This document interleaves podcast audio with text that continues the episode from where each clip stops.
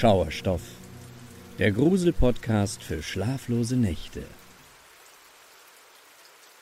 Folge Nummer 18 Bedrohliche Valentinsgrüße Ich bin ehrlich zu euch. Was ich nun erzähle, macht mir Angst. Ich weiß nicht, wozu der Typ fähig ist. Ich kenne ihn ja nicht mal. Ich weiß noch nicht mal zu 100 Prozent, ob er wirklich verantwortlich ist für die Karte, die am Valentinstag auf unserer Fußmatte lag. Wieder eine dieser Karten, von denen meine Freundin etliche bekommen hat über all die Jahre. Alle am Valentinstag. Dabei dachte sie, es hätte aufgehört. Und jetzt, jetzt sind wir völlig unsicher, wie wir damit umgehen sollen. Die erste Karte erhielt meine Freundin lange bevor ich sie kennenlernte. Sie war 13 Jahre alt, als am Valentinstag ein an sie adressierter Umschlag im Briefkasten lag. Einen Absender gab es nicht. Als sie den Umschlag öffnete und den Inhalt herauszog, wurde sie feuerrot, vor allem weil ihre Eltern neben ihr standen. Es war eine rosafarbene Karte, auf der in dunkelroter Schrift Happy Valentine's Day stand. Man konnte sie aufklappen, und wenn man das tat, entfaltete sich in der Mitte ein dunkelrotes Herz aus Pappe.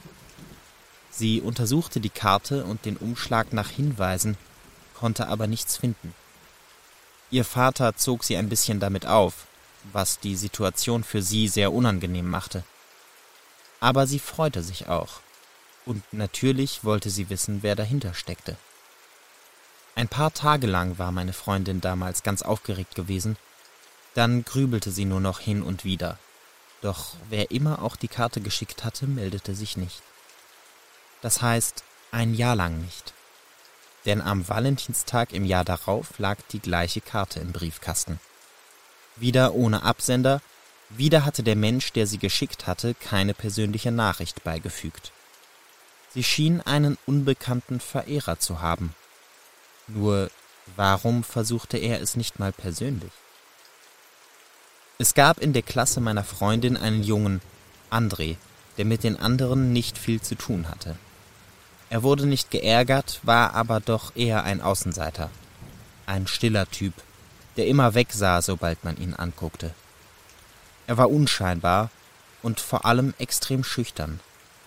Während die meisten anderen Jungs in diesem Zeitraum erste Erfahrungen mit Freundinnen machten, schien er an so etwas kein Interesse zu haben. Ein knappes Jahr nachdem die zweite Karte gekommen war, stand meine Freundin nach der Schule an der Straße und wartete auf ihren Bus. Es war kalt, Anfang Februar, und sie bewunderte gerade den Schnee, als André sie plötzlich von der Seite ansprach. Sie vermutete, dass er sich das nur traute, weil sonst gerade niemand in der Nähe war. Hey, sagte er, bald ist Valentinstag, weißt du? Er sah dabei auf den Boden. Ja, stimmt, antwortete sie. Ich hab mich gefragt, vielleicht hast du ja Lust, dass wir da ins Kino gehen oder so. Ich hab da noch nichts vor. Meine Freundin lachte. So unerwartet kam diese Frage. Ein Date? Das kann ich mir echt nicht vorstellen. Dann lachte sie wieder, bis sie merkte, wie fies das war. Tut mir leid. Er sah sie nicht an, murmelte nur Okay und ging dann weg. Sie hatte ein schlechtes Gewissen, als sie in den Bus einstieg, aber sie verdrängte das Ganze schnell wieder. Anderthalb Wochen später lag wieder die gleiche Karte im Briefumschlag, und meine Freundin musste an Andres Vorstoß denken. Sie sah sich den Umschlag genauer an. Natürlich war wieder kein Absender darauf. Aber auch der Poststempel stammte nicht von hier, sondern aus einer Großstadt einige hundert Kilometer entfernt. Verwirrt und mittlerweile etwas beunruhigt, warf sie die Karte weg. Sie überlegte, André danach zu fragen, ob er die Karten schickte und ihn zu bitten, damit aufzuhören. Aber dass er es tatsächlich war, passte ja nicht zum Poststempel und es wäre ihr auch unangenehm gewesen. Denn André war noch verschlossener, schüchterner und schreckhafter geworden, seit sie ihm einen Korb gegeben hatte. Manchmal fiel ihr auf, dass er sie in der Schule anstarrte, aber er sprach sie nicht nochmal an. Ich ging damals auf eine Schule ganz in der Nähe. Wir sind in einer mittelgroßen Stadt aufgewachsen, in der fast jeder jeden kennt, der im gleichen Alter ist, und so war sie mir schon früh aufgefallen. Irgendwann kurz vor dem Abi wurden wir ein Paar. Später erzählte meine Freundin mir, dass ihre Beziehung einen Tag lang großes Gesprächsthema in ihrer Klasse war. In einer Pause wurde sie von allen lauthals ausgefragt. Und sie erzählte, dass André damals in der letzten Reihe gesessen, das Gespräch mit angehört und nach der Pause nicht mehr im Unterricht gesessen hatte. Er kam erst in der folgenden Woche wieder. Beim Abschlussball im gleichen Jahr, auf den ich sie begleitete, war er auch nicht da. Als meine Freundin zu studieren begann, zog sie in eine WG in einer anderen Stadt. Die Valentinstagskarten begleiteten sie. Jedes Jahr lag am 14. Februar die immer gleiche Karte in ihrem Briefkasten. Der Poststempel stammte immer von verschiedenen Orten, jedoch nie von dem Ort, an dem sie wohnte. Irgendwann begann sie, den Umschlag einfach unangesehen wegzuwerfen. Es war ja auch alles kein Problem, schließlich passierte nichts, außer dass sie Post bekam. Dachte sie. Am Valentinstag vor fünf Jahren änderte sich alles. Meine Freundin war zu jenem Zeitpunkt 23 Jahre alt und arbeitete neben dem Studium als Kellnerin in einem jungen, hippen Restaurant in der Innenstadt. Das Valentinstagsprogramm, das ihr Chef sich überlegt hatte, war ihr ein wenig unangenehm. Sie hatten Herzchenluftballons an den Tischen festgebunden, es lagen kleine glitzernde Herzen auf den Speisekarten und über die Musikanlage lief ein Liebeslied nach dem nächsten. Für meine Freundin alles eine Nummer zu kitschig, aber gut. Wir selber hatten für den Tag ohnehin nichts geplant. Sie musste arbeiten und auch ich hatte viel zu tun, von daher war mir das ganz recht.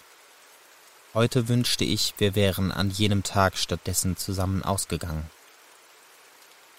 Es war schon relativ spät am Abend, kurz vor zehn Uhr, und ein einzelner Tisch war noch reserviert. Für zwei Leute. Der Laden war schon halb leer, es war schließlich ein Wochentag. Meine Freundin wischte gerade über einen Tisch und sammelte die kleinen Glitzerherzen ein, als jemand ganz nah hinter ihr leise ihren Namen sagte. Sie zuckte zusammen und drehte sich um. Hinter ihr stand ein dünner, kleiner Typ in einem grauen Mantel. Er stand so nahe, dass ihr sein Parfüm in die Nase stieg. Es roch ein wenig metallisch. Er sah auf den Boden. Lange nicht gesehen, sagte er, dann hob er den Kopf. Es war André. Er hatte immer noch dieselbe hohe Stimme, sprach aber trotzdem irgendwie ganz anders, vibrierender, weniger stockend. Äh, hi, sagte meine Freundin. Sie sah, dass er blass war und dass ihm schon die ersten Haare ausfielen. Stimmt, so ein Zufall. Willst du was essen? Ich habe reserviert, antwortete er und lächelte dann leicht. Für zwei. Gut, dass du gleich frei hast. Meine Freundin war schockiert. Es stimmte, um zehn Uhr war ihre Schicht vorbei. Wie meinst du das? stammelte sie. Jetzt sah er wieder auf den Boden. Ich warte dann am Tisch auf dich, sagte er, dann drehte er sich um und ging zum letzten reservierten Tisch im Raum. Meine Freundin merkte, dass sie leicht zitterte. Sie machte den Tisch fertig, dann ging sie nach oben, um sich ihre Arbeitsklamotten auszuziehen. Er ist es doch, dachte sie. Er schickt die Karten. Die Karten, von denen sie am Morgen wieder eine unangesehen in den Müll geworfen hatte. Ich muss ihm sagen, dass er aufhören soll. Ich muss ihm das klar machen. Sonst habe ich nie meine Ruhe, dachte sie. Dann zog sie sich um und ging nach unten. Ihr Herzklopfen spürte sie bis oben im Hals. Sie hatte André ja nie gut gekannt, aber jetzt kannte sie ihn gar nicht mehr. Ihren Kollegen hatte sie nichts gesagt, weil es ihr unangenehm war. Naja, es würde schon alles gut gehen. Sie gab sich einen Ruck, ging hinüber zum Tisch und setzte sich. André hatte seinen Mantel ausgezogen, darunter trug er ein schlichtes schwarzes Hemd. Seine Finger spielten mit einem der Herzen auf dem Tisch, und er lächelte versonnen. Pass auf, sagte sie und holte tief Luft. Ich weiß, dass du die Karten sendest und du musst damit aufhören. Er sah jetzt auf. Seine Augen waren weit aufgerissen. Ein Valentinsdate, sagte er. Ich brauche nur eine Chance. Ein Valentinsdate. Er sah sie jetzt flehend an. Ich lieb dich doch. André, es tut mir leid, aber ich habe einen Freund und zwischen uns war nie irgendwas, sagte meine Freundin. Sie versuchte möglichst klar zu sprechen, doch André schien ihr gar nicht zuzuhören. Er krempelte sich den Hemdsärmel hoch und hielt ihr seinen Arm entgegen. Sie zuckte zusammen und wich mit ihrem Stuhl vom Tisch zurück. Er hatte sich ihren Namen auf den Unterarm tätowiert, in schwarzer, schnörkeliger Schrift. Das war zu viel. Sie stand auf und nahm hastig ihre Sachen. Hör auf, mir die Karten zu schicken, brachte sie noch hervor. Ihr liefen Tränen übers Gesicht. Dann rannte sie in ihre Wohnung. Als sie mich zu Hause anrief, war sie immer noch völlig aufgelöst. Ich fuhr zu ihr und wir beschlossen, am nächsten Morgen die Polizei anzurufen. Natürlich hatte André rechtlich nicht wirklich etwas verbrochen, aber so hatten wir das Ganze zumindest gemeldet. Wir hatten das Gefühl, dass er eine Gefahr darstellte, auch wenn man dagegen vorerst wenig machen konnte. Ob er davon damals Wind bekam, weiß ich nicht. Aber irgendetwas schien gewirkt zu haben, denn meine Freundin hörte tatsächlich nichts mehr von ihm. Bis jetzt. Für diesen Valentinstag hatten wir uns zum Abendessen bei einem Italiener verabredet. Nicht, weil wir unbedingt Valentinstag feiern wollen, eher als Anlass, um mal wieder etwas gemeinsam zu unternehmen. Es tat gut, mal wieder rauszukommen, in letzter Zeit war das wirklich selten geworden. Als wir abends wieder zu Hause waren, leerte meine Freundin routinemäßig den Postkasten. Seit fünf Jahren war keine Valentinstagskarte mehr gekommen. Trotzdem, ich weiß nicht warum, musste ich jetzt an die Karte denken, als meine Freundin den Briefkasten öffnete. Sie nahm die Post heraus und beäugte sie. Kein Brief ohne Absender. Ich atmete leise auf, dann gingen wir die Treppe hoch. Und ich sah, dass etwas auf unserer Fußmatte lag. Ein Brief. Ich hatte keine Zweifel. Wir sahen uns an, meine Freundin bückte sich und sah auf den Umschlag. Kein Absender, ein Poststempel vom anderen Ende des Landes. Sie zog nur die Augenbrauen hoch und seufzte. Ich versuchte zu lachen. Ich kann schon verstehen, dass man über dich nicht so schnell hinwegkommt, witzelte ich und schloss die Tür auf. Ich machte einen Schritt hinein. Es roch irgendwie merkwürdig.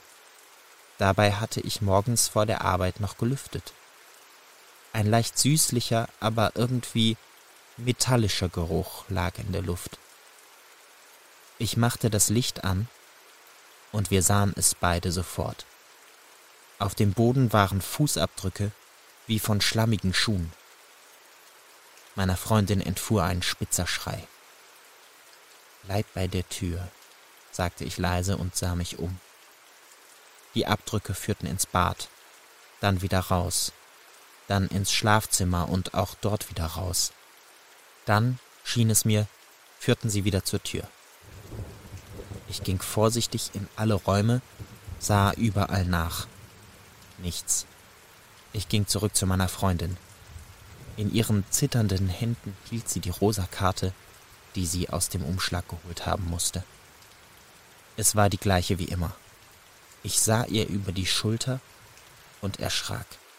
Diesmal war etwas anders. Denn sonst war die Karte immer leer, ohne persönliche Botschaft. Doch jetzt um das Herz herum stand in schnörkeliger, verschlungener Schrift eine Botschaft, geschrieben mit blauer Tinte. Wir sehen uns. Nur ein Valentinsdate. Noch wissen wir nicht, wie wir mit der Situation umgehen sollen. Aber es graut mir jetzt schon vor dem, was am kommenden Valentinstag passieren könnte.